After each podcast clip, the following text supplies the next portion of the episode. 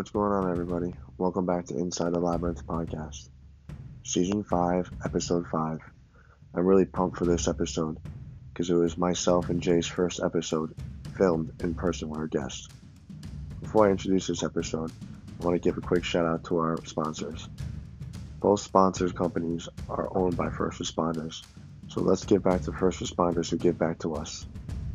Visit www.nomatterwhatapparel.com and use the code inside the lab in all caps for 10% off your total purchase.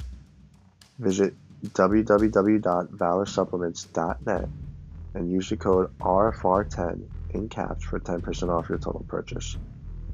Thank you again to Valor Supplements and No Matter What Apparel. In this episode, myself and Jay had the honor and opportunity to speak with P.O. Mike, also known as No Donuts Here.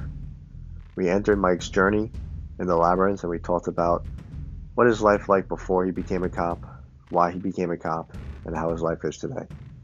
This episode is full of knowledge, experience, laughs, and some really tough and experiences that Mike had to go through to really get to why and what he does today.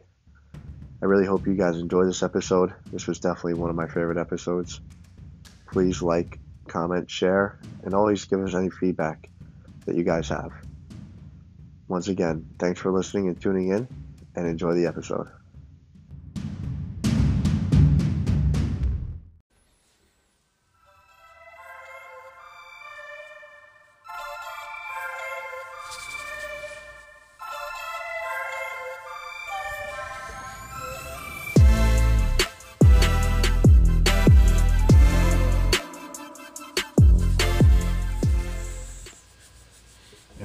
Back to the Inside the Labyrinth podcast, powered by Reps for Responders.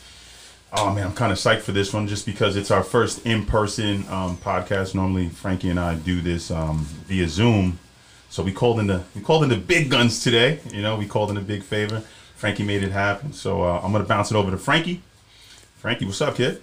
Wow, this is ill. This is Jay just told you guys basically what's going on. Our first uh, episode live, uh, really cool stuff. Welcome back to Inside the Labyrinth podcast, season five, episode five. Last episode we had Officer Dylan from One Less Org, so make sure you guys check that out. Um, today is Super Bowl Sunday, so if you guys know, or you guys will know when you hear this, the weather was terrible. So I got to give it props to my man Jay Hey, and my happen. man We made it happen. and our guest over here to uh, come and make it happen. So I'm very excited for today. Let's uh, let's get after it. So I want to introduce our guest for season five, episode five, Mike Cunahan, also known as No Donuts here, the one and only. Mike, what's going on, bro? Thanks for coming by, and how you doing today, right now, where your feet are? What's going on, guys? I feel honored you guys have me as the first live guest on the show, man. I appreciate it. Uh, it's an honor to be here. Yeah, man. Thanks for coming out, bro. I appreciate you, especially in this fucking inclement weather. Oh man, Um, you know, thanks for coming down. Uh, we appreciate you being here, bro. yeah. There's some there's some snow coming down. That's for sure. Just a little bit. All right, let's go. So let's get after it, Mike. We're gonna hop right into your labyrinth, and we're gonna go back to Mike in high school. So, how was Mike in high school? Were you into lifting then? Sports? Break us down. What, what was going on with Mike then? Mike was a, an awkward little kid who uh, who found a groove in the gym, uh, pretty much in middle school, in uh, actually in gym class. And uh, dude, I'll never forget it. Mr. Vitolo gym class brought us into the into the little gym we had in our middle uh, middle school, and uh, you know we did like some shoulder press machines and some some little stuff we just did. And I woke up the next day and I was like, holy shit, I can't move, but I love it. And I was like, I hope we go back and do it again. We ended up, it became like a little ritual between us, and we went back there and we did our thing. My buddy talks me into jo- joining um, the football team in high school, Okay, you went to uh, Lakeland, right? Lakeland, Okay, Lakeland cool. High School Yeah. in New York, yeah. And um, yeah, my buddy talked me into going into, into uh, the football team. Ended up training that summer from eighth into ninth grade, and I was like, I was hooked, bro. I was like, Mom, Dad, I need a weight set for the basement. That's it. And I would stay every single day, every single day. I would stay late. I would walk across the street after school, and I would go get pizza, and I'd walk back, and I'd lift for an hour and a half every single day. And I would take the late bus home, go do my homework, and do it again the next day, every single day. And it just became a routine. It was me and like two or three other guys, and we crushed it every single day. It was a blast. That's it, man. Creating that routine super early. I mean, my first gym was the PAL. Really, if you think about it, uh, Uh-huh. it was like a few of us. Um, I think it, it was like a dollar for the year. So like there was Mm-hmm. like a handful of us that just paid that dollar, and then we used to just get after it. And it's crazy because like when you're young, you have no idea what the hell you're doing, but No.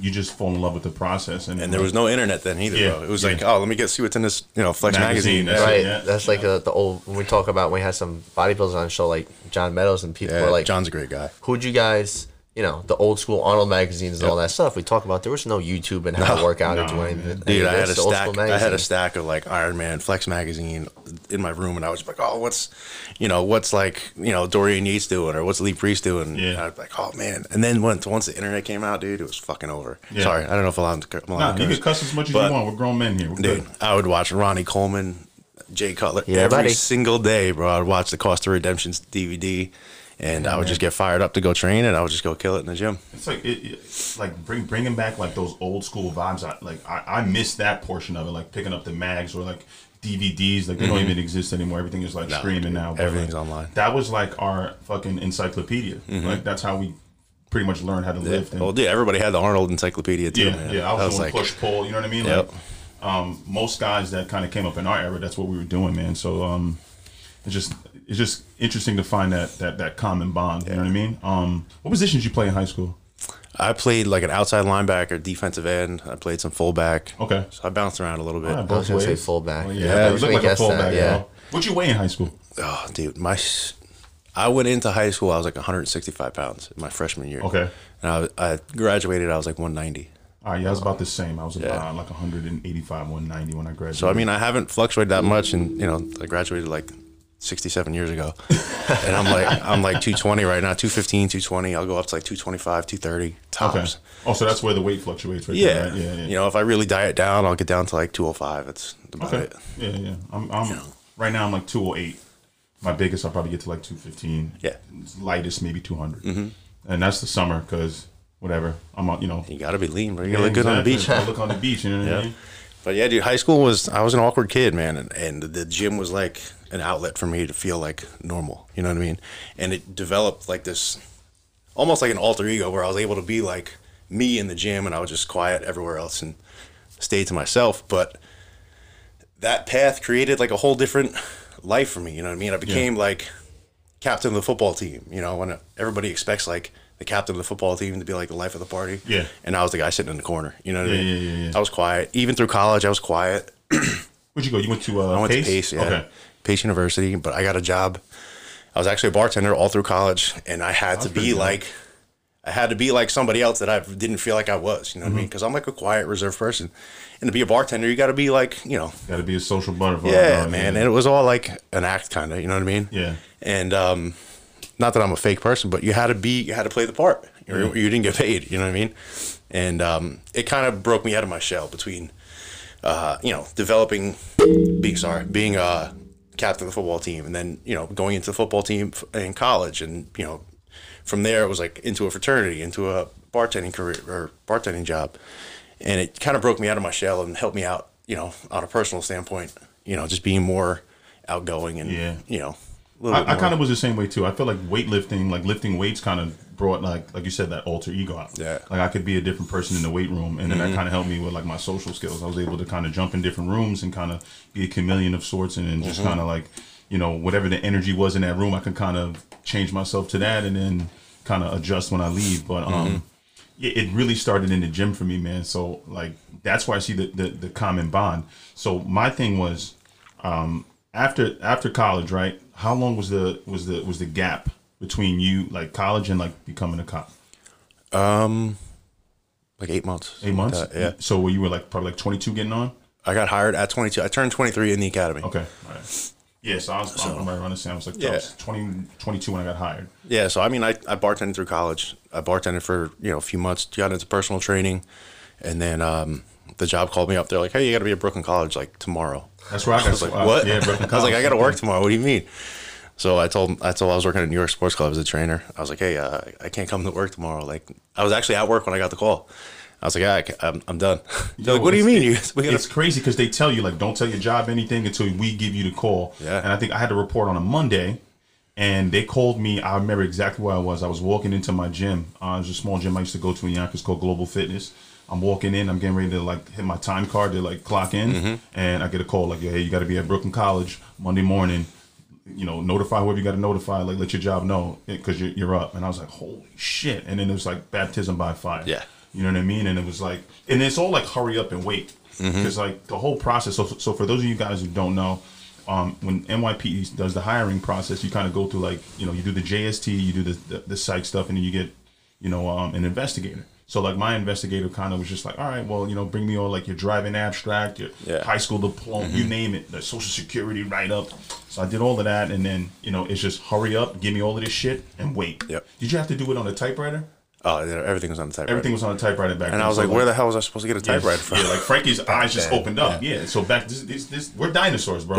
so like everything was fucking typewriter, bro. So I had to find a typewriter, Mm-hmm. get this shit typed up, and then drop this shit off in Brooklyn. Yep. And then I was like, and then I just gotta wait by the phone. They're like, "Yep, don't take a job, nothing until we, get because you might not get the call." Yeah. And it was funny because I had a bunch of guys that I grew up with that were on this list, and they were getting calls. I'm like, "Damn, I'm getting nervous." Mm-hmm. And I heard you can get a call at like midnight on Sunday to be there and Monday morning, eight o'clock. So Oh, yeah. I'm just waiting. And thank God I got it on a Friday though, and I had a little bit of time to prepare.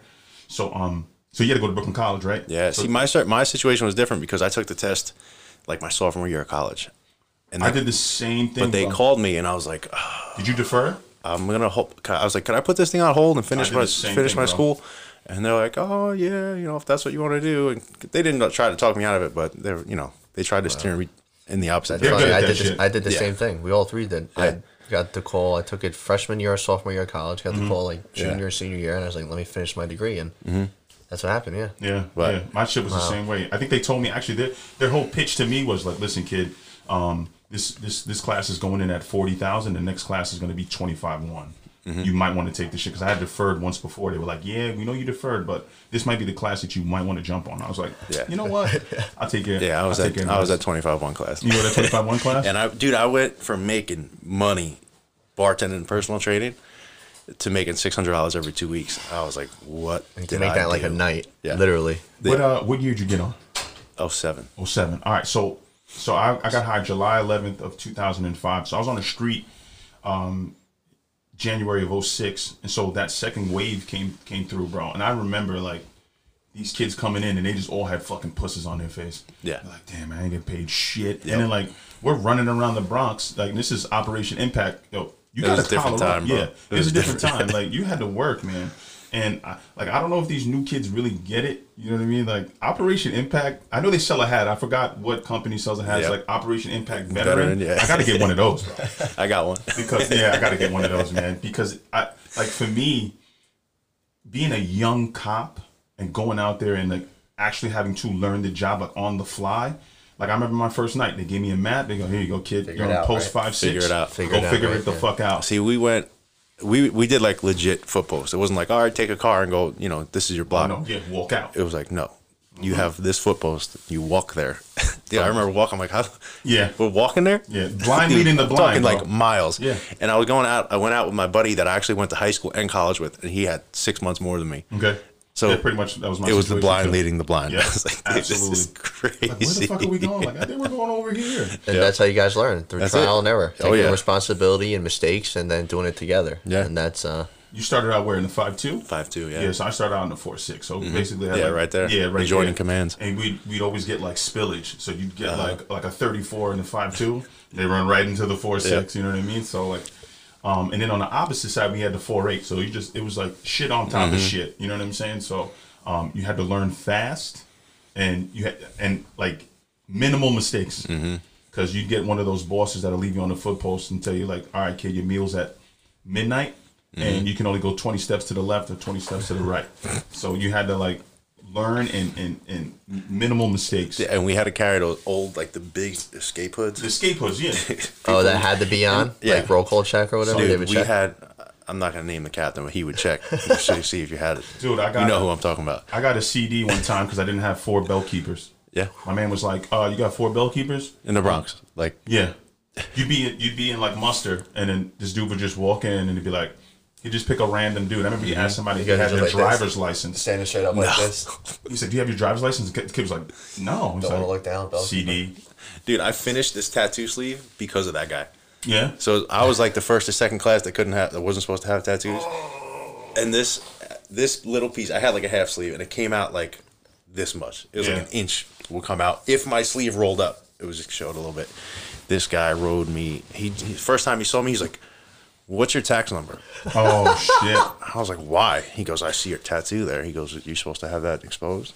I was like, "Get the fuck out of here, bro!" I was like, Yeah. "You serious?" He's, "Give me your memo book." Looked at my tax number. He was like, "Yep, CD."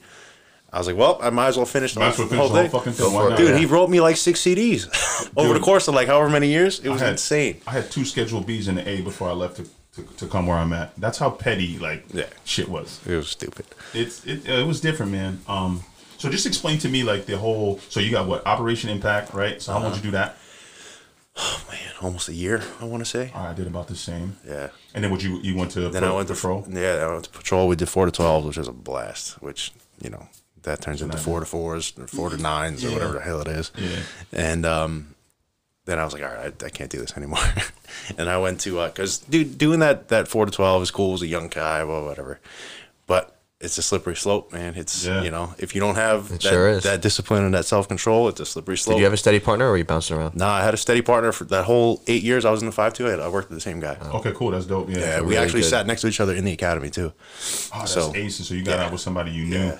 I think that changes the, the dynamic too when you're out there with somebody you know and trust. You can trust. Yeah. Yeah. Yeah, Because we got like we got there together. and We were like, yeah, you want to work together? Yeah. you know, it's like once Impact, like once we got established within Impact, then we started working together. You know, they didn't want us going out completely on our own. You know, we Okay. went out with somebody like, you know, with six months or a year more than us for that Did they first have couple impact weeks. conditions in your precinct too? yeah, Yeah, because I remember they took like like like the the bangers. They took like the like the the top of the top. They put them in impact conditions, and that was like the second stretch. Mm-hmm. So I did impact, and then I did. um They sent me to the U.S. Open, which I thought was pretty was pretty dope. I never went there in the Bronx. Oh, it's great, man. I made so much money. I mean, it, you know, it's rookie rate, but Mm-hmm. you know, I worked every day for like two weeks, and then you know, made some cash. Um, I, I was playing football at the time, You're so probably like, well, I could get used to this, you know? I'm Yeah. away from everything. Yeah. It's like, it was dope. And then before they started doing um like the CRC stuff, they used to do Atlas, and they would send me down to Atlas like four days a week. So I was getting like an hour overtime every day to do that, and then like um junior car was like prisoner transport, and I don't know if you guys are familiar with prisoner transport in the fucking Bronx, but it is a nightmare, a nightmare. So like you'd go, you know, you take your bodies down, right? You get to central bookings, like nope, we're all filled up. You got to lodge out, and then they start pointing up. Pre- all right, so you can you can go to uh, the five two's got some cells. Go over there, and if the five two's packed by the time you get there, go to the four nine. So I spent like a duration of my like patrol time. And then take the females to the four three, or something like that. It was always something. and then dude, there was no GPS. You, yeah, You know, no ways, no ways. no No. ways, no none of that shit. Figure it out. And you have to pray that no one was like sick or injured, because then you'd have to oh, take that guy, Dude. or girl, Lincoln, Barnabas, whatever. Yes. The other opposite And side. sit on it. I'll never side. forget this. We had this one guy. We locked him up. I don't know what we locked him up for. Thankfully, it was our body. But we went from central booking to the four seven to the four three. oh, So we go to the four three, and this guy, he was like a big time blood. Like he was like the real deal. okay, And this guy sneezed in front of the desk. The desk sergeant, dude, it's like four or five o'clock in the morning now, right? Desk sergeant's like, take him to the hospital. He's like, what? oh, He's like, man. take him to the hospital. Yeah, because they don't want to play that game, bro. Because that, that, yo, I, I just remember like getting stuck on like a on a prisoner in the hospital and being there for like an, like an, another six hours. I had a guy who had a broken arm, didn't tell us until we got to the desk. He was like, Mm-hmm. "I broke my arm." He was like, "Hospital." We had to sit on him at, at, at Lincoln.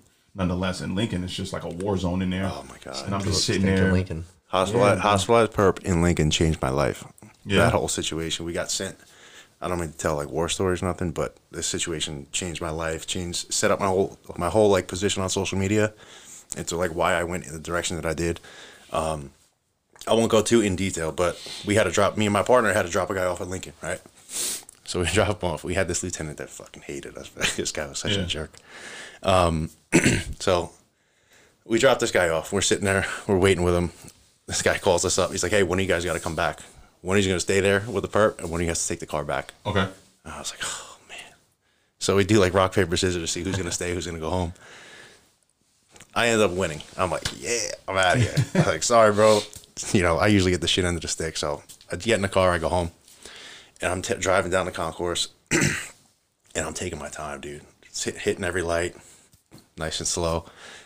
I get to one eight. Uh, what, what was it? One seven three in the concourse Okay. and uh, I'm, I'm at the I'm at like I'm in the middle lane, so the double yellow's right to my right, right to my left. I got somebody to my right, and then there's people in the service road. Yeah. and there's people in other in the other direction too. this big black guy starts pounding on this little Dominican dude, and I'm like, Oh, oh, man. "Fuck, dude, why Gotta Should have took that action. hospital prisoner. dude. I look at him, and he's like beating the shit out of him. I'm like, oh no, this is so bad. And people are looking at me like, hey, you gonna do something? Like I'm in a marked police car. Yeah. you gonna do something? You have no choice at that point. they fall in right in front of my car now, and I'm like, this black guy's on top of him, like Crushing him. pounded him. I'm like, oh man.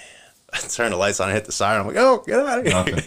Nothing. this guy got he up. was locked in. This guy got up, and I was like, oh no. Like this guy was like saw red. Yeah, yeah, yeah. He runs to the passenger side of my car, starts punching the fucking window. Window, everything. Shit. So I'm like, oh man, like, you gotta be fucking kidding me. And I'm like 25 years old. I didn't think like, all right, this is gonna be a brawl. Let me put this transmission over the radio before I actually engage this mm-hmm. guy. I'm like, God, and I'm pissed off. It's like, I'm end of tour. I'm like, God damn it.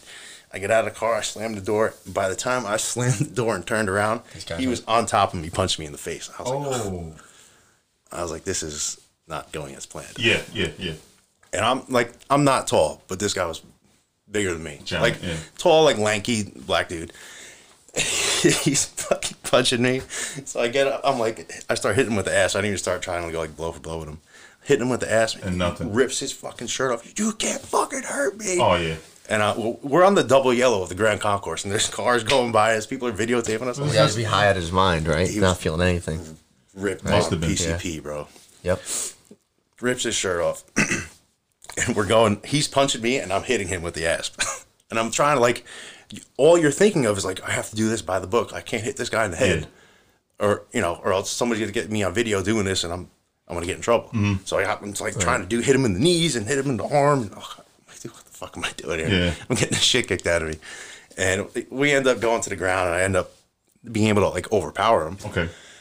and um, people are just watching, dude. It's like I've like slow before, motion. bro. You know, you put it over the radio, and I didn't realize I'm in the fucking four Wrong six or whatever frequency, it was. right?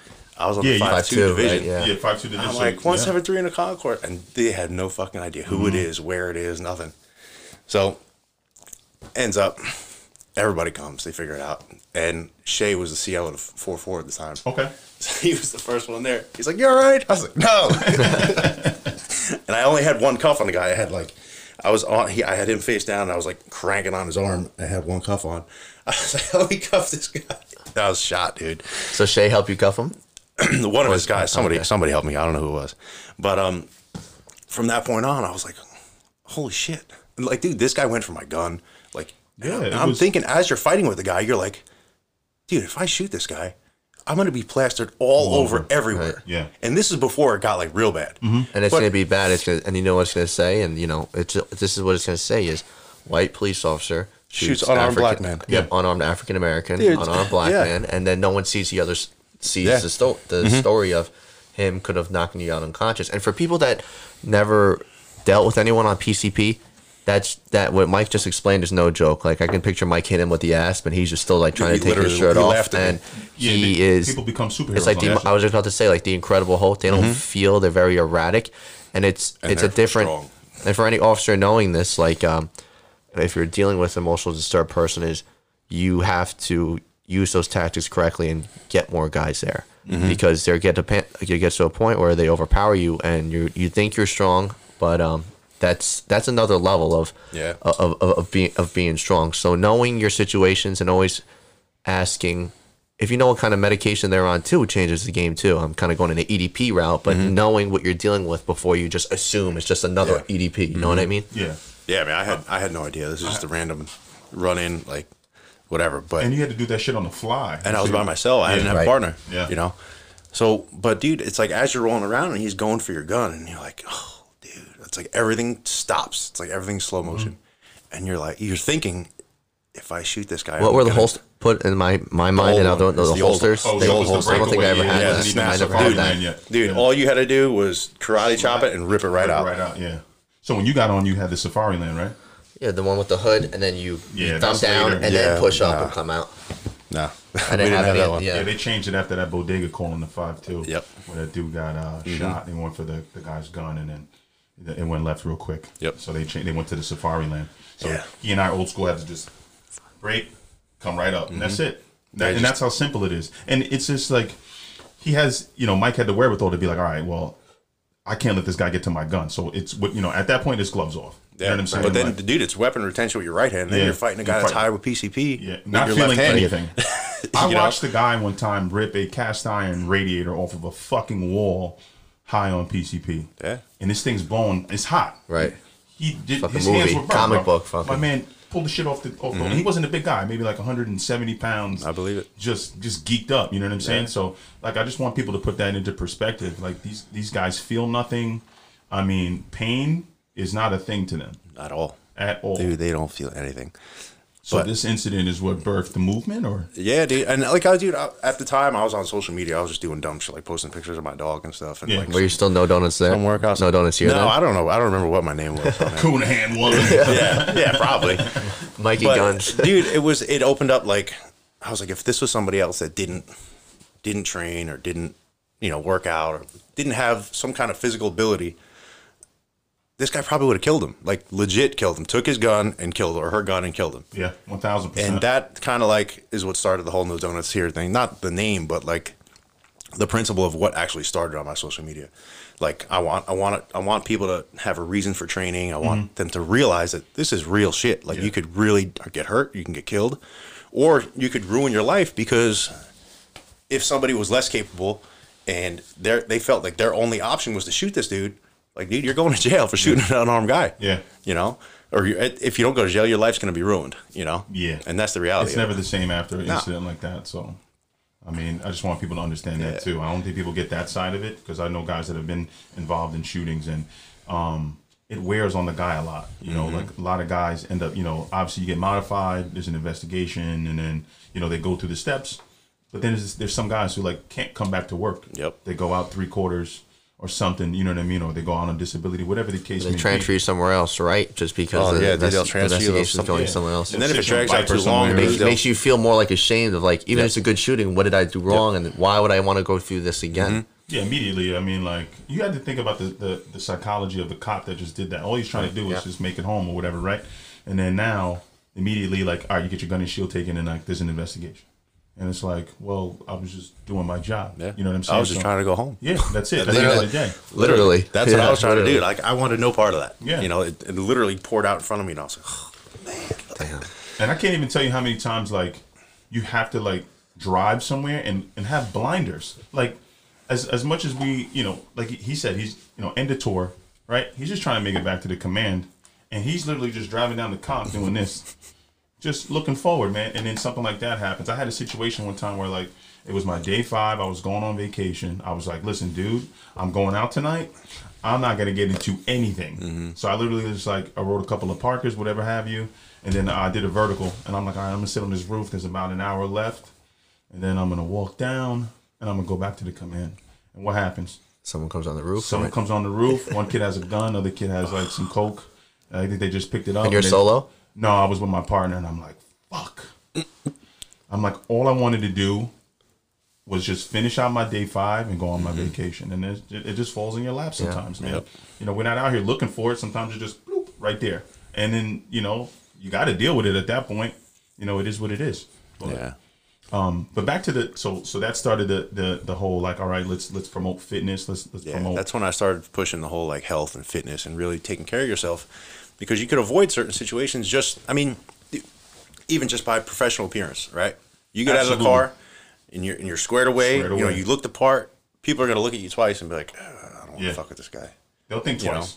I Right mean, away. and dude, I'm, I'm not a big guy, but I've, I've pulled up to jobs where a guy will have a completely situ- different, you know, different attitude with two other cops, And me and my partner got out of the car, and he just calmed down. Yeah, yeah, yeah. yeah. You know, I don't know if it's just because there's two other cops there, or because it's our, our appearance or whatever. But No, attitude that changed. appearance does play a role. You pull up, like I said, you're squared away, and then when I mean squared away, like your shit's tucked. You know what I mean? Yeah. Like your, your, your uniform fits you because obviously there's guys out there who look atrocious in uniforms. You know, I'm not gonna get into that, but like there's guys who walk around and don't take any pride in their appearance. You know Mm-hmm. what I'm saying? I'm not saying you gotta have your your boots shine and nothing like that, but at least if you have a uniform, make, like make sure the shit fits you, it's not Right. spilling over anywhere, mm-hmm. and that does play a role because the guy who's thinking about doing something is gonna go for the guy who looks like a schlep. I'm gonna tell you that right now. Yep. If if two if two guys pull up looking squared away, that guy's gonna think twice, and you know he might be like, all right, I could take this dude, but now these two monsters just came. Mm-hmm. All right, I'm gonna chill out. Let me let me let me. The fall back intimidation factor with yeah, the state exactly. troopers, the, the coming up with the boots, Yeah. the, the hat, and all mm-hmm. that. It's a Stetson, yeah, fact. it's definitely a fact. that goes a long way, man. So so when did it like? So when did like the social media traction pick up for you? So it's funny, man. So we did a sector in the Bronx for eight years, Mm-hmm. right? Every once in a while, we'd get sent to Manhattan for the CRV stuff. Okay. So it's like a counterterrorism initiative where you just, it's like an omnipresence thing we would do in the city, and they would take a car from every command. And Yeah, I used to do Send that. him into yeah, the I used to city, yeah. down there. Uh, um, so this one day we get, we get uh, Fox News, and this dude comes out smoking a cigarette. He must have smoked two packs of cigarettes that day. he comes outside. Finally, one time he comes up. He's like, "Hey, man, I got to ask you a question. I work for this news agency upstairs. It's a bunch of different stuff in this building in Fox."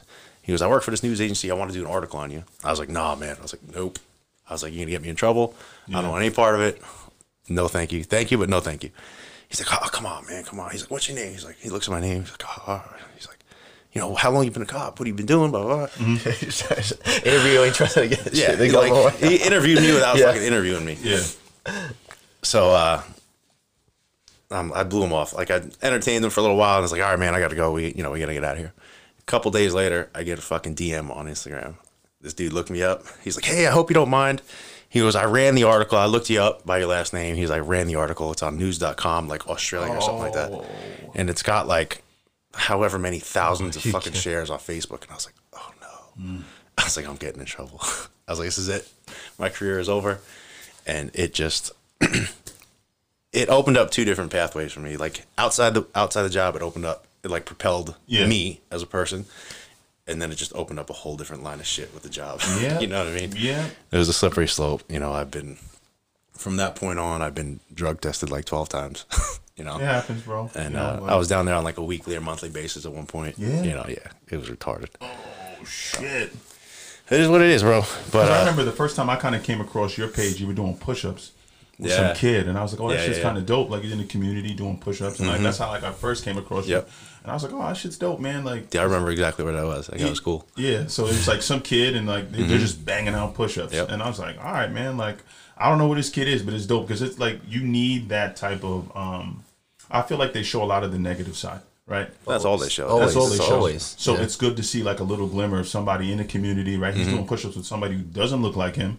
You know what I mean? It shows solidarity. Yeah. When you see things like that, that kind of changes the the dynamic. And then like that kid's gonna remember you. And then like God forbid there's a situation, you know what I'm saying? Mike will pull up. That kid will be there and be like, all right, you know. Yeah. The know- thing is, dude, that picture was taken before everything. Before everything, Like okay. way before everything. Got you, And got I, I ended up posting it later on, but it was just, now it's like, it's cool that people are doing that stuff, but now it's like almost like they're trying too They're hard. trying too hard. You know what I mean? It's not authentic. No, For the likes, there's no. for the- for they're the- for the only likes, doing it for for, the gram. attention, dude. Yeah. They're only doing it for attention, and it's good. Like it's good that you know that message is being put out there that they're interacting with the community and everything. But dude, be authentic about it. You know, do it for the right reasons. and also too like uh, like you were saying like it went two ways right so outside of the job it propelled you right but then inside the job and and for you for you guys that don't know for, for the first responders who, who who for the people who aren't first responders that listen to this show all right let me explain something to you right if you have a certain kind of demeanor right if you have a life outside of this job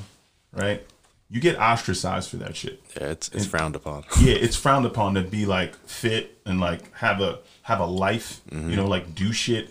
Maybe a little bit of popularity. People look at it like, oh, you know, who's this guy think he is? Like, people don't understand the ball breaking that comes No, with it. dude. You know what I mean? and like, it gets so petty, dude. It's I'm It's even ridiculous. even before social media, like before Instagram, Facebook, anything, dude. I walked around with a gallon of water. Yeah. I had a bag with my food in it every day, and it was like, oh, bro, nice fucking lunchbox, dickhead, like Yeah. meathead, and all this dumb stuff. And you got to take it for like where it's coming from. You know what I mean? Like, yeah. who gives a shit what some of these people say? You Yeah. know what I mean? And I heard this thing, dude. It was like, all right, so say we're all, how old are you? 28. Just say we're all 30, right? Okay. Just say, for, for the sake of numbers. We're all 30. We have a kid. Say we all have 10 years on, right? Mm-hmm. So we have a kid tomorrow, right? So the kid, we retire in 10 years. Kids, however old, right? High school, say. Kid has to introduce you to his high school class, right? How's he going to introduce you? Yeah. Oh, here's my dad. He's a cop. Oh, the cop. We saw him, the cops we see on the news. Yeah. The ones that shoot black guys. The ones that have all these negative connotations of you know fat, overweight guys, unhealthy guys, and um, or is it going to be like, all right, this is my dad. He's a cop. You know, he retired. He runs this business. He all he does X, Y, and Z.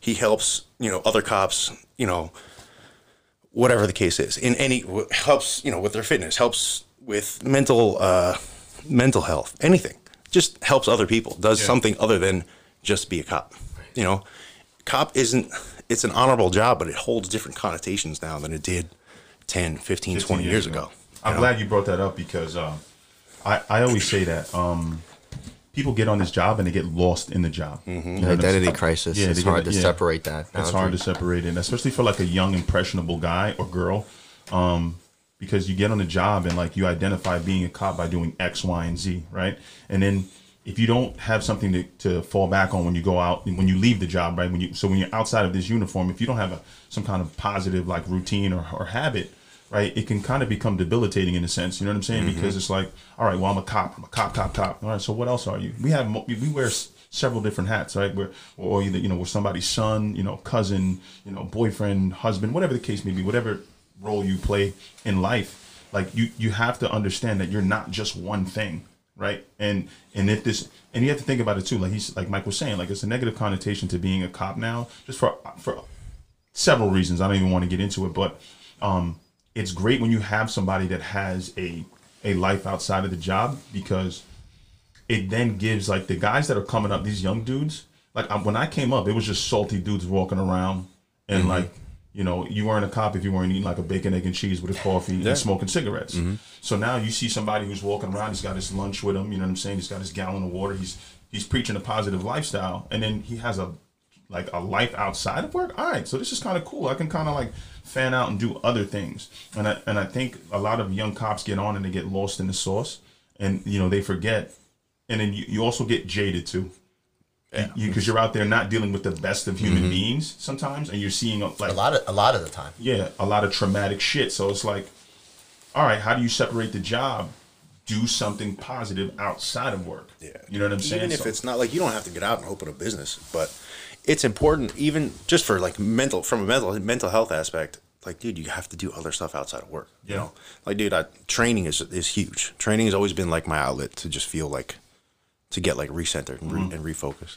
But then there's like fishing and hunting. and It's just there's stuff outdoors, hiking, camping. Like, there's so many things you can do, bro. You just have to like get away from it. Like when you're not at work, dude, get the fuck away Get from away work. from it, yeah. You know? Separate the two. I would Yeah. say that, man, and that's why I thank Frankie, man. Frankie, we had a friend in common, Lamar Oliver, and he was like, "Yo, man, you know, my boy Jay's kind of doing the same thing. He's he kind of has the same mission statement that you have. Um, you should you should hit him up." And then Frankie, on a whim, just Mm-hmm. fucking hits me up one day. He's like, "Listen, man, my boy Lamar put me on to you," and he's like.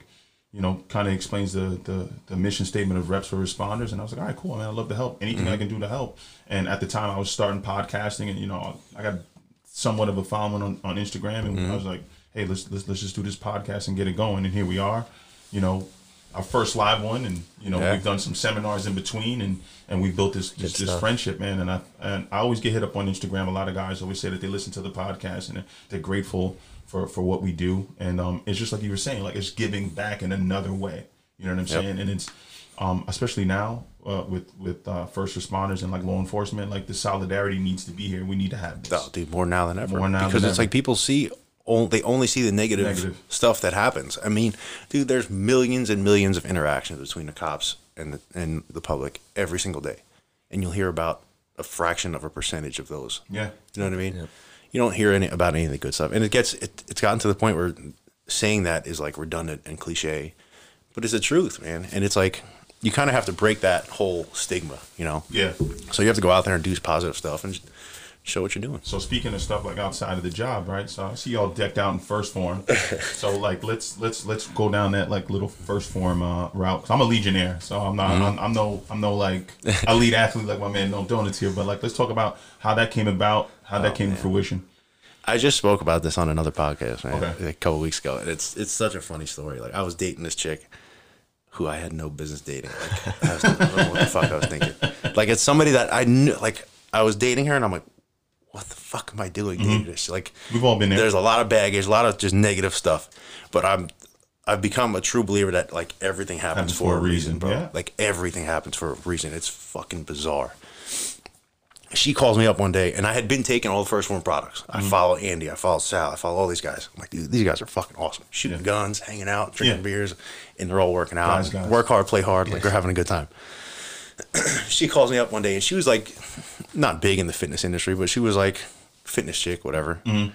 And um, she calls me up one day. She's like, hey, my friend so and so started this contest prep company, and she's affiliated with First Form.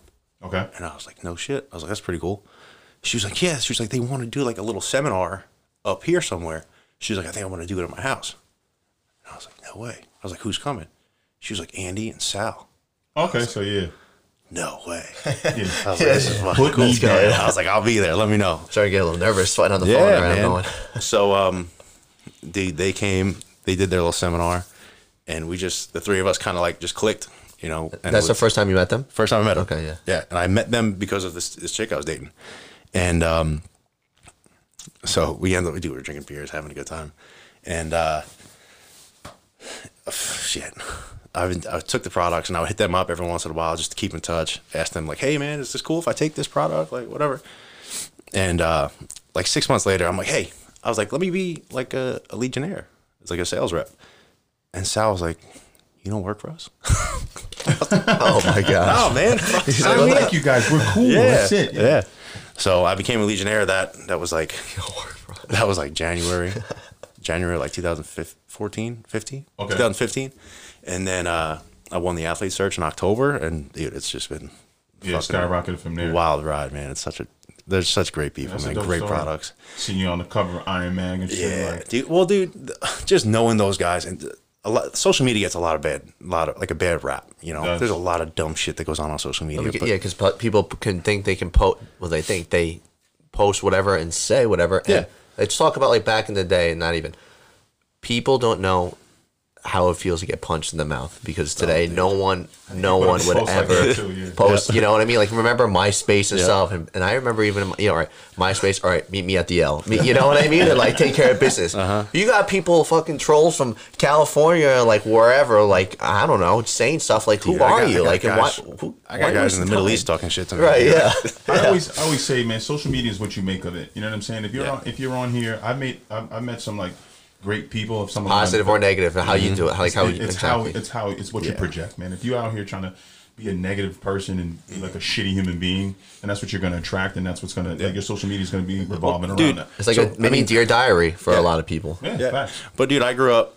You know, I didn't come from a lot of money. I came from they were a very like blue collar family, middle of the road, and um, you know, I was raised to get an education, go to work, hate my fucking job, and retire I'm whenever in the you're same done. boat. Yeah. That's I don't mean to dude, laugh, that's- but I that's- smile. I mean, but, that's yeah. all I know. Like that's all I knew growing up. So social media comes around, and I come across Sal and Andy, and it gives you access and insight into the way these people think, Think. and you're like, holy shit! I don't have to hate my fucking job. Yeah. Like I, I could actually enjoy my life and be happy and like go do th- these Mm-hmm. things. Like, dude, we didn't really go on vacations. We would like go like take a two hour ride up to fucking Lake George. We never went on vacation. Yeah. That was it, dude I'm in the same boat, bro. you know Like, so and i still I, I get like i'm in this, this position now i still don't go on vacations i'm fucking working all the time you know Yeah. what i mean but if i wanted to i could You could, you know and um it just gives you insight to these other people man and they're big on the law of attraction you know they're big on vision boards they're Mm-hmm. writing your shit down seeing it in print in front of you or seeing a picture of what you want you know and working for it and you know, don't be an ego- egotistical, jaded fucking cop. You know what I mean? How could you help other people? And by helping other people, your life is going to improve. Yep. And I heard that at first, and I was like, "Fuck, dude, what kind of hippie bullshit is, Is this? that, yeah? Law of attraction? Yeah. Come on, bro. Yeah, you just manifest this shit, and it's gonna happen. But Once you dude, that's apply the- it, it once you works. once you put this shit to, to work, and you start thinking like, all right, well, this is how I'm gonna start thinking from here on out, dude. My life changed fucking tenfold. Yeah. you know, and um, I'm glad you mentioned that, bro. Dude, because I think a lot yeah, of people don't believe in that law of attraction and manifesting. Well, dude, think how many how many life. how many cops are out there that are just jaded? They're you know they get stuck in the grind or ah, fuck, I gotta go to work. We work in a super it. This is toxic how environment, bro. It's Not only are extremely you toxic. dealing with shit on the street, but you come back to the command Yeah. and everybody's motherfucker in the place Yep. and they're walking around with a shitty attitude. You know what I'm saying? And it's like, how hard is it to kind of come into work one day? Just try one day and not complain about nothing. Mm-hmm. You know what I mean? Like, for me, like during the whole COVID thing, like a lot of people were out of work. We were working, bro. Yeah. Like you got to be thankful for that. And there were people motherfucking you were in getting a fucking paycheck. A paycheck, exactly. and benefits And benefits. and retirement. You know what I mean? Yeah, and people were cussing. Oh fuck this place! Uh, uh, Mm-hmm. You have a job. You know how many people are unemployed, but this is the mentality of what's going Yeah. on in the inner workings of this shit. We should be getting hazard pay. You're lucky you're getting fucking paid, bro. yeah, exactly. I said, how could you get hazard pay? You signed up for this. yeah. You took, you put your hand on that book, Mm-hmm. raised your right hand, and took an oath. Sorry, no hazard pay, kid. And this is, you know, and this is the mentality that we're around. Hazard and it's pay. like, It's job security is what it is. Hazard That's pay. what it is, exactly. You're like, we didn't take this job to become millionaires, right? We took it, it's, Right. it's a secure job. You get a paycheck every two weeks. They still got unlimited sick for you guys, right? Unlimited sick. Man, unlimited sick, but you know, but I got a pension and benefits and I leave in 20, mm-hmm. right? And that's why I took the job, bro. Yep. Like, it's an honorable job. 25, 25 for me. 25 Yeah. for Oh, yeah, dude. Tier two gangsters right here, bro. Yeah, man. 3.5. yeah. Yeah, sorry. see, we don't got to worry about that. But yeah, we took the job for those reasons. We didn't really take it to like no one, no one's gonna become a millionaire doing Mm-hmm. this. You know what I mean? It's just you know you remember why you took the job. You take it for the right reasons. You do your time and you leave. And, you know, hopefully you build some kind of foundation outside of the job where you're second. Because I don't understand how somebody can be a cop for 20 years and then go somewhere else and be another be a cop for another like 10, 15. Right, like Florida or Georgia or something. Not somewhere. doing it. Somewhere not like doing that. it. So like setting up the B the B plan. You know what I'm saying? Like plan B, I'm gonna you know, I'm gonna be you know, Mike likes to fish. And start setting that up now, not Yep. two years before you're going to Yeah. retire. He's Yeah. setting he's setting himself up. So it's You like have this- to, man. Yeah. Like watching guys like him kind of gives you a little bit of hope. It's like, And all my- right, well, you know, it doesn't always have to be shitty because the life expectancy of a cop past retirement, what is it like? You say Five five, to seven five years? years, bro. Yeah. Yeah, it's 50, So, dude, 58 if- to 65 years old. To put old. that into perspective, right? Most guys get on in their early 20s. Early So you're retiring by your early 40s. So you're saying you're going to be fucking dead by 50. 10 years, not even Pretty like- much. How And crazy is that? Jay, what do you always say? The wheels. What do you say when I want to say something? The What? wheels are turning. Oh yeah, the wheels are turning. Yeah, Oh, they've been smoke tur- coming out your ears. Yeah, they've been turning for a while. Good. Few things I got to say. Go ahead, bro. First, I got to say, Mike, thanks for being honest so far, man. no because problem, um, you, you said something that uh, just kind of the kind of work that I do, like for reps and everything, and just into like the psychology world, is what you said was growing up, you know, a product of your environment. You were taught. Um, I don't know if it's it's to me, and correct me if I'm wrong. Like your family and friends saying, "This is how it is." You go to work, you come home. That's it. When you met the first form guys, um, you kind of said, "Fuck this," you know. Same thing with reps, like, "Oh, screw this," like hippie, uh, you know. And and it's not not drinking at all. Listen, I can't handle alcohol. I'm powerless over it. If I pick up a drink, man, we're going for days, and it's, I can't do it. It's kicking my ass, and that's what it's about. It's not cutting out alcohol for Jay or someone. It's about people that their life is. It's not about how much you drink or what you drink. It's what happens to you when you drink. So it's affecting your job, your relationship, your Yeah. life. Your But inner, think about how your many inner people- peace. Yeah. You you have an issue, and I can never call Mike an alcoholic or Jay. You have to accept it. Step one: Mm-hmm. I was powerless over against alcohol, and my life has become unmanageable. That's the first step of twelve-step recovery, and that's the hardest step to admit. Yeah. I need help, and I'm powerless. So when you said though, um, you were like f this hippie stuff, but then there's a part of you that saw it from a different perspective, and that's what I want to get the listeners to say is that you are meant to grow and not be stuck on the same mindset for the rest of your damn life. So when you're a cop, when you join, and you're a cop at five years, 10 years, 15 years, 20 years, you shouldn't be that cop from when you first joined that 5, 10, 15. And Mike is a perfect example of that because he kind of went through his labyrinth and showed all these different things that he went through and he's into. And I got to say, before we talk about the job, the job's not your life. It's a part of your life. Yeah. And it took me the hard way to learn that. I mean, I was in two different police departments, and people know my story. Long story short, I came back to the city. You know, a lot of people call me crazy, but you know, it, it, it was. I had to make this decision for myself. But anyway, I learned the very, very hard way where, you know, I got to the point where I was, damn, am I, and am I gonna be, am I still gonna be a cop for what I what I went through and asked for help? But the thing is that if anything ever happened, I know whatever I put my life and work into, I'll be okay. Mm-hmm. The job when it first started happening, like, oh, I'm a cop. Mm-hmm. What, what what am I gonna do? I can't do anything else in this world. Now it's like sixth, seventh, eighth on my list. If I'm not a cop, you know, God forbid, all right, it is what it is. I, I did a great learning experience. I'm gonna figure it out, and I know who I am, and I'm gonna do the best I can. And, and people need to remember that. Like this job is, you got to have a positive mindset, and you got to take care of yourself because, like I always say, right, Jay, you don't want to. I'm not. I'm not. I accept. I'm not going to be another statistic. I'm done. I'm not going to be another statistic on this job. Drinking. You know, I'm not going to. I want to control the things I can control. Yeah. Not putting alcohol in my mouth, lifting, being Yeah. positive on my free time, go fishing, do whatever, you know, good healthy nutrition, I can control that. 99% of it, when we step out of this room, I don't know what's going to happen. I can't control that, but I got to control the things I can control. And I know both of these gentlemen here have the same mindset as that. that I- But dude, think about all the people you're inspiring and, and that are in a similar situation that aren't talking about it or aren't going to get help or whatever, haven't gotten do you know how scared I was, dude? Oh, I know. almost fucking Yeah. drank my life away. yeah. That's how bad it was. Because I was like, what, like, what, what are the guys like. Mike and Jay gonna think if I said, "Oh, I'm going to the farm"? You know what I mean? And it wasn't that Yeah. bad. It was great. Yeah, I was dude. with I was with guys in a room for 14 of us, all the, the same joking around, Yep. laughing, and we got better together. Yeah. I didn't think it was gonna be like that. Yep. But dude, that that camaraderie goes a few different ways. Like there's camaraderie there. There's camaraderie in drinking. There's camaraderie in training. Yeah. You know what I mean? And that's why I started that fit for duty stuff I was gonna go as right like an, it, as like an alter uh, an alternative to going out and and drinking after work. You know what I mean? To show you build that camaraderie through training, and you know, and not only have that camaraderie amongst each other, but with community as well. That's why I kind of brought everything together because that event was supposed to be just for cops. Yeah. And then my buddy came on. I brought Mike Trotter on, who helped me out big time Oh, we're gonna get into that too. he was like, he's like, yo, why don't you just make this open to fucking everybody? And I was like, that's that's actually a really good idea. So That's we had, I, dude, I we formally met him. yeah. So we met. I mean, we met at that event, but we had, dude, we had people from all over the All place, over the place, all yeah. over the place, that were, you know, obviously they were partial. They liked cops, but they weren't cops. You know what I mean? So they posted about it. They all shared it. You know, and it showed. It was on the news. It was in the newspaper, and it shows that you know cops don't necessarily hold only that stigma that you see on the news. The one percent of all the negative stuff that happens. There's a lot of positive stuff that happens too. That was such a great event, man. I remember uh, Mike had hit me up like like a few days before. He's like, "Listen, man, we're gonna be out on Roosevelt Island. You know, uh, is it is it cool if you come by and like help me out? Because you know we're gonna need some hands on deck." With I was like, "Absolutely no problem," because uh, he works with my cousin Carlos. So he's like, "Yeah, yeah, yeah." I was like, "Yeah, okay, cool." He's like, "You know, I work with your cousin." I'm like, "Yeah, no doubt. I'll come down." So I come down there, and it was a blast, bro. Like it was probably one of the best times I've had at an event, you know, and it was just like super humble event. Like, you know, I didn't think there was gonna be that many people out there. I get there's a decent amount of people.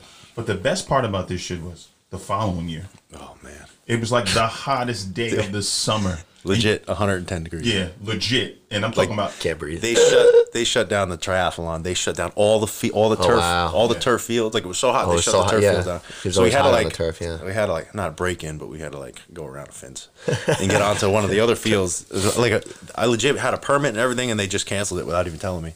And uh, we just made our way onto one of the other soccer fields, and we just did it there. And um, thankfully, the only person to go to the hospital was, was Mike, Mike Trotter. Trotter. Yo, I, so I'm running around with Mike during the event, right? And I'm I'm I'm fucking hot, so I'm drinking water, I'm dumping water on myself, and I, my man had all black on Dude. and black sweats.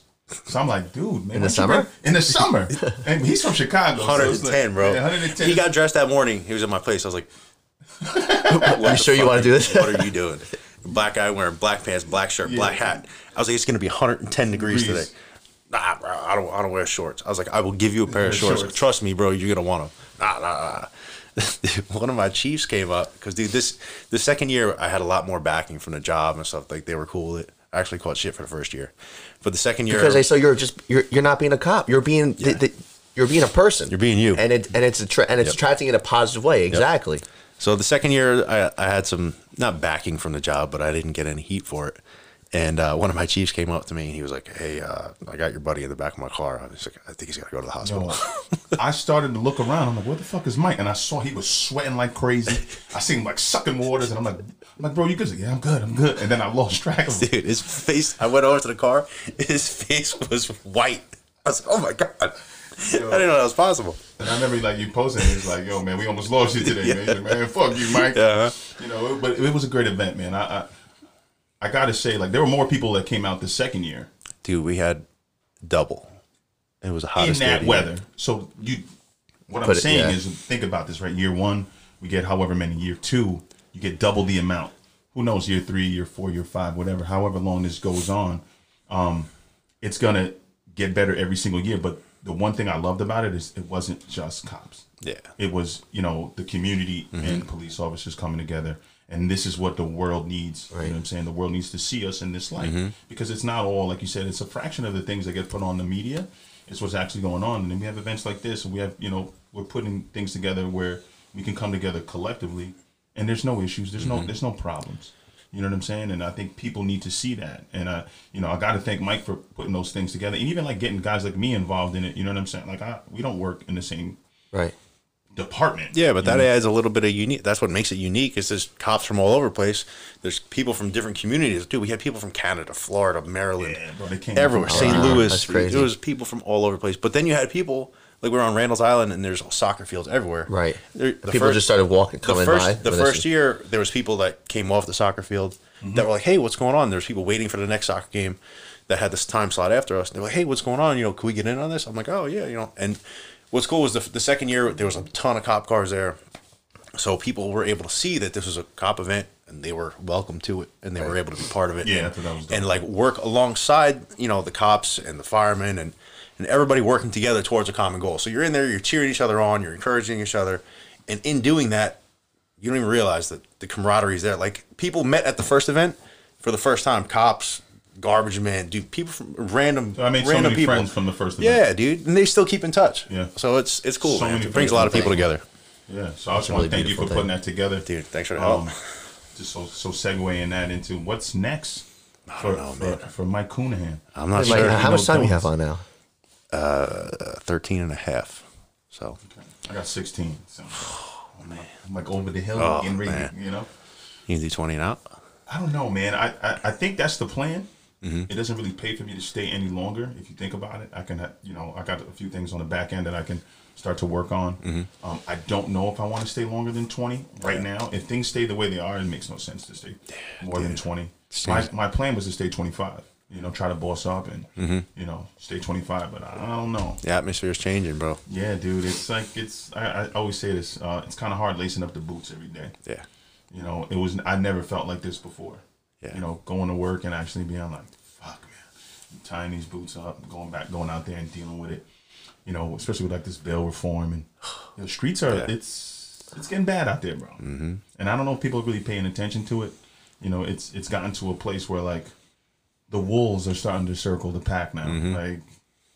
You, Mm-hmm. Yeah. people aren't paying attention. I saw, getting- I s- I saw an article. It was like 90% of the people that get arrested for guns are out like the next day. Out Two or three next days. Yeah, it's not. It's less than three days. Yeah. Like literally Especially in the, the, next Bron- day. especially in the Bronx. Yeah. Yeah, and uh, you know, I don't know if people are paying attention to statistics, but violence is going through the roof. Mm-hmm. So I don't know if I want to be around that much longer. And that's another thing, real quick, about social media. If you look at it in a negative standpoint, people do half of this crap just for the clout and for all that stuff, for the likes and everything, and it's cool to do. Um, and again, it's like if I know I'm gonna get out the next day for a CPW or carrying a gun, why would I not? What's you know what I mean? Why There's not? no What's the point? If I can punch a cop in the face and get out in a week, There's no consequences for your no actions, bro. consequences for your actions exactly. So now And as cops, though, we need to remember that you can't put it on. Uh, it's not. It's not us. It's you have to remember that it's The whole system's exactly. down. But you have to still be smart as best as you can, and you have to go out there and, and, and take care of yourself, man. You can't, and you can't just. And this is the hardest part. And Mike was talking about when he was thinking like, it comes to a point where your fight or flight, right? Your stomach is connected to your brain. Your brain's connected to your stomach. You have a bad feeling, and you and you got to put cuffs on a guy. You still can't be because if you're thinking about it, boom, you get hit in the face or something. You just have to make a decision, go with it, and learn. And mm-hmm. that's the hard. That's hard. It's hard right now. Um, but you have to just stick with it. And all right, it didn't work out this time. This is what I'll do next time. But the best advice, I guess, I would say is right. To don't freeze out there. Am I Oh, right? dude, yeah.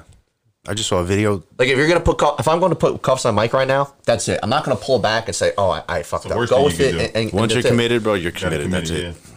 That's it. You know. You say you were saying?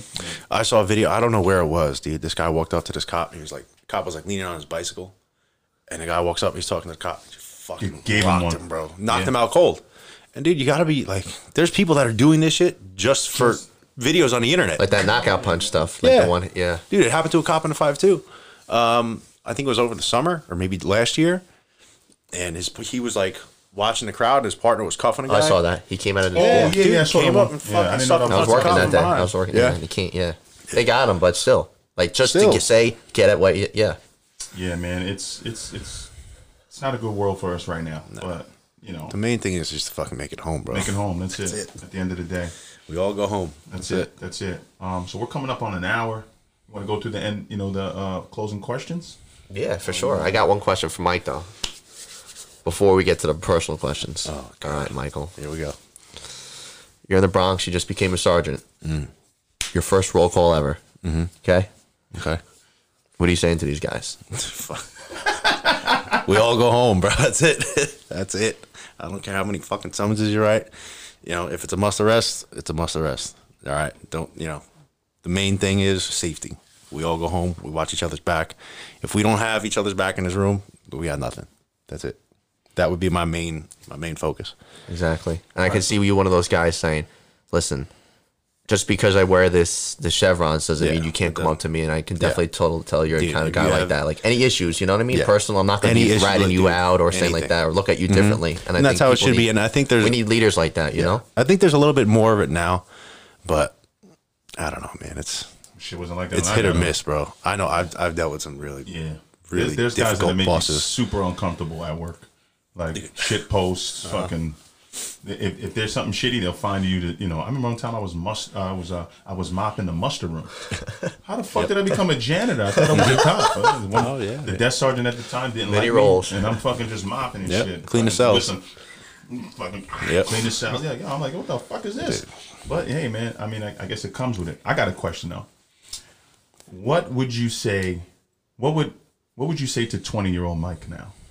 Damn, that's deep, bro. it gets better. That's a good one. It gets That- better. There's gets more better. to it than you think, man. Everything happens for a reason. You know, you're dating some fucking re- some idiot right now. it gets better, trust me. It's better. Yeah, I'll um, take it. I'll take You know, it. everything happens for a reason, man. Trust the process. Have fun. Trust Don't the do anything stupid. man. I got that shit on my wall, bro. Yep. Trust the process. Don't man. do anything stupid. That's it. Think it through. Think it Yep. through. All right, Frankie, get these questions going, bro. All right, let's let's, let's get it. One meal to eat every day for the rest of your life, healthy or unhealthy. Healthy or unhealthy? Yeah, you could you can. It's not going to affect your body, but it's the same meal every day, every meal, breakfast, lunch, dinner. Shit, I don't know. Probably pizza. I fucking Oh, pizza. I like What that. kind? What kind? bro. Oh man, I like uh Give us a rundown. Spumoni Gardens Give us the out Mikey Pizza Brooklyn. rundown. Spumoni Gardens out in Brooklyn. I heard about them. Never had it. But Never had about it? No, I never had You it. You gotta go. I heard about it. You gotta go. Good stuff. Dude, me we used to go out there to uh you ever been to the MTA you ever been to the MTA building? Yeah, Out yeah, in Brooklyn? yeah. It's right around the corner, bro. Okay. So we walked there, me, me and my old partner, we sat down and killed a large Sicilian pie between the two Ooh, of us. I and love I- it. over the meal break, over like forty five minutes, dude. I wanted to fucking Put throw down up. some food, bro. Shit. It was gross. But yeah, that's that pizza's legit. Uh, one bite, everyone knows the rules. Oh, there you go. He hasn't done that one yet, I don't think. You can be Send 'em do it, make there. it happen. Dave, get on that. yeah, yeah, Dave. I know you're listening. Man. um, one one main same thing as in it's not going to affect your body. Mm-hmm. One main lift and one accessory lift to do every single workout. What are you doing with? What are you going with? I want to know what, what Mike's thinking over here. Main lift probably be deadlifts. Yeah. Accessory lift? Shit. One. I don't know. Maybe like uh, maybe like a cable fly for your chest. Ah, Okay. okay. You know? I thought you were gonna go Alright. squat, bro. You got some big squat numbers. Yeah, but I, What's your one rep max? Like six and change, right? the most I've ever squatted was 650. Fucking Shit, man. I've, I'll never do it again, bro. Yeah, that shit is that shit catches up to Yeah. you, bro. I don't care what anybody says. I think I was like Beat you that was like five years ago, and I'm still sore from it. it's no joke. Your body will not forget that or forgive you for that shit either. It'll never forgive you. You, you get out of the bed, you're like, mm, that's that See these guys change. now, dude. It's like they're warming up with that, bro. Yeah. They're squatting Yeah. into the thousands. It's- it's crazy. It's insane. different. So yeah, dude, there's there's levels to it for sure. Yeah, facts. You know, I hear that. and I'm not on top, like not even close. But dude, I, I think that's a big part of it is knowing where you stand on certain things. And Oh, accept yeah. it. Yeah. You know, don't let your ego get in the way. Sometimes you got to humble yourself. you gotta you, yeah. listen. If you don't humble yourself, the weight will humble you yeah, for exactly. sure. You walk away, uh, or you won't walk away. Yeah. You they'll roll you away. Yeah. So Dude, I dumped. Literally. Figure it out. I've dumped weight before. I've dumped 650. I had it. I have it on video, dude. It was fucking was brutal. that uh, at Mount Vernon Barbell when you dumped it, or that No, was the it was at Sports Club? it was at a New York Sports Club. I dumped it, and then a week later, I hit it in Mount Vernon. At Mount Vernon. Okay, yeah. I knew it was one of the two. I just couldn't remember which one it was. Oh, man, that's My man's got some serious numbers. What's your best deadlift? I don't know. I don't know. I just I pulled 585 uh, a couple weeks ago. Okay. But I Oh yeah, with that uh, that was at work, right? Mm-hmm. Yeah, yeah, yeah. yeah. I, can- I mean, if I, I but the thing is, I don't really like train to pull heavy weight. You know, Right. I just go do what I can Go do. with the flow. Yeah, yeah. I'm the same. If I really train for it, I could probably pull into the sixes. I've done it before, Oh, like, yeah, but like easy. sumo, Sumo? yeah, even Sumo's- sumo, that shit is uh, The technique easy, has bro. to be technique has to be has to be Yeah. on point. 'Cause you It's a can, different world. you can definitely hurt You ever see. Dan Green sumo pull? Oh, yeah, he's a monster. That guy's Ridiculous. insane. I can only I can Look I at Dan Green numbers in when he was 18 years old compared to what he is now. It's a crazy transformation. Oh, yeah. A lot of guys have some crazy transformations like that. All right, roll the next one, Frankie. Uh, favorite movie Which comes to your mind. One, or- you can you can spit out two. You got like 10 seconds. Spit it out. I like Goodfellas, man. Ooh, I'll take that. Big I fan it. of Goodfellas, bro. Goodfellas, I'll take that. That's a You ever classic. dig a hole before? Yeah, ain't the first hole I dug. Um, but yeah, dude, I did. Um, I actually had the opportunity to meet Ray Liotta. It was me Oh. and my buddy Rich. Do you know Rich Baker? Yeah, yeah, yeah, yeah. He was a Marine. He was uh, he he. I worked with him in the five two, and then he went to uh, narcotics. Yeah, yeah, He's actually out three quarters, and Really? um, yeah, he moved down to Florida. Oh shit. Okay. Um, So me and him were on. What the hell's the guy's name? Andy Cohen. yeah. Uh, he's on Bravo. Yeah. Dude, it was me, my boy Rich, Jennifer Lopez, and Ray Liotta. the thing, the whole thing is, they're feeding you drinks during the whole show. so Ray got there and he was shit faced when he got there. And me and my buddy Rich like, oh, dude, we got to start drinking like this. we got to catch up to this guy. And they had to keep stopping the show because me, Rich, and Ray were laughing the entire time. Bro. and he would, he would, sorry, Ray Liotta is one of my favorite actors dude, too, bro. he was so funny. He was like, "You guys are real fucking cops." in the middle of the show, and the guy, the host, is like, "You guys, you gotta keep stopping the fucking show because of you guys." so we would go back and forth. He said something. I was like, "You really are a funny guy." He was like, "Oh!" It was awesome, bro. We had such a good time. Can we watch that somewhere? Is that still out there? I don't know. It's I forget. It's uh, watch what happens live. I think they might have. They probably edited that part out. I don't even think I ever saw it. But we Ray were Liotta's the guy. we had a good time. yeah. That's awesome. Um, where we at? Ah, one person to hang out with, dead Dead or or alive. To Mike, you are now. Who you who you hanging out with? Oh, dude, I don't know. That's a tough one. I've hung out with some pretty cool people, you know. Um, the Frisella brothers have been a huge influence in my life, and I've gotten to hang out with them, which is fucking awesome. That's dope. You know, I got to pick their brain, and they've had such an influence on my life, and you know everything I've done. But um, I think Tim Grover would be a cool guy to hang out with. He was uh, Michael Jordan's like life coach, Yeah. Kobe's coach, Phil Back Heath's then. coach, and um, I've I've had the I've had the opportunity to hear him speak a few times. It- Yeah. it's fucking wild. You're like the first guy to pull that out of the hat. yeah. yeah. Well, dude, the only reason I've I've met him and been able to hear him is because of like Andy and Sal. Okay. You know, and it's just like wow. Yeah, that's ace. But like people, it's all about like your circle, dude, and the people you hang out with. Like, I was able to to meet Sal and Andy, and you know they brought me in, and then I've met so many people outside within their circle, and it's like holy shit, and you get to see the way all these people think and operate and live, and you're like, all right, I'm doing shit wrong, and Yeah. this is how I'm gonna improve on it. I love that you said that, man. You- You gotta if you're in the room with the right people, shit starts to make sense. Yeah. And I don't think people get that. Mm-hmm. You know, if you if you hang out with a bunch of shitheads, uh-huh. that's what life's gonna Uh-huh. starting be. to stink, bro. Yeah, exactly. so now you put yourself in the room with the right people. Life starts to change a little bit. I want people to put that Mm-hmm. into perspective. I don't think people really get that.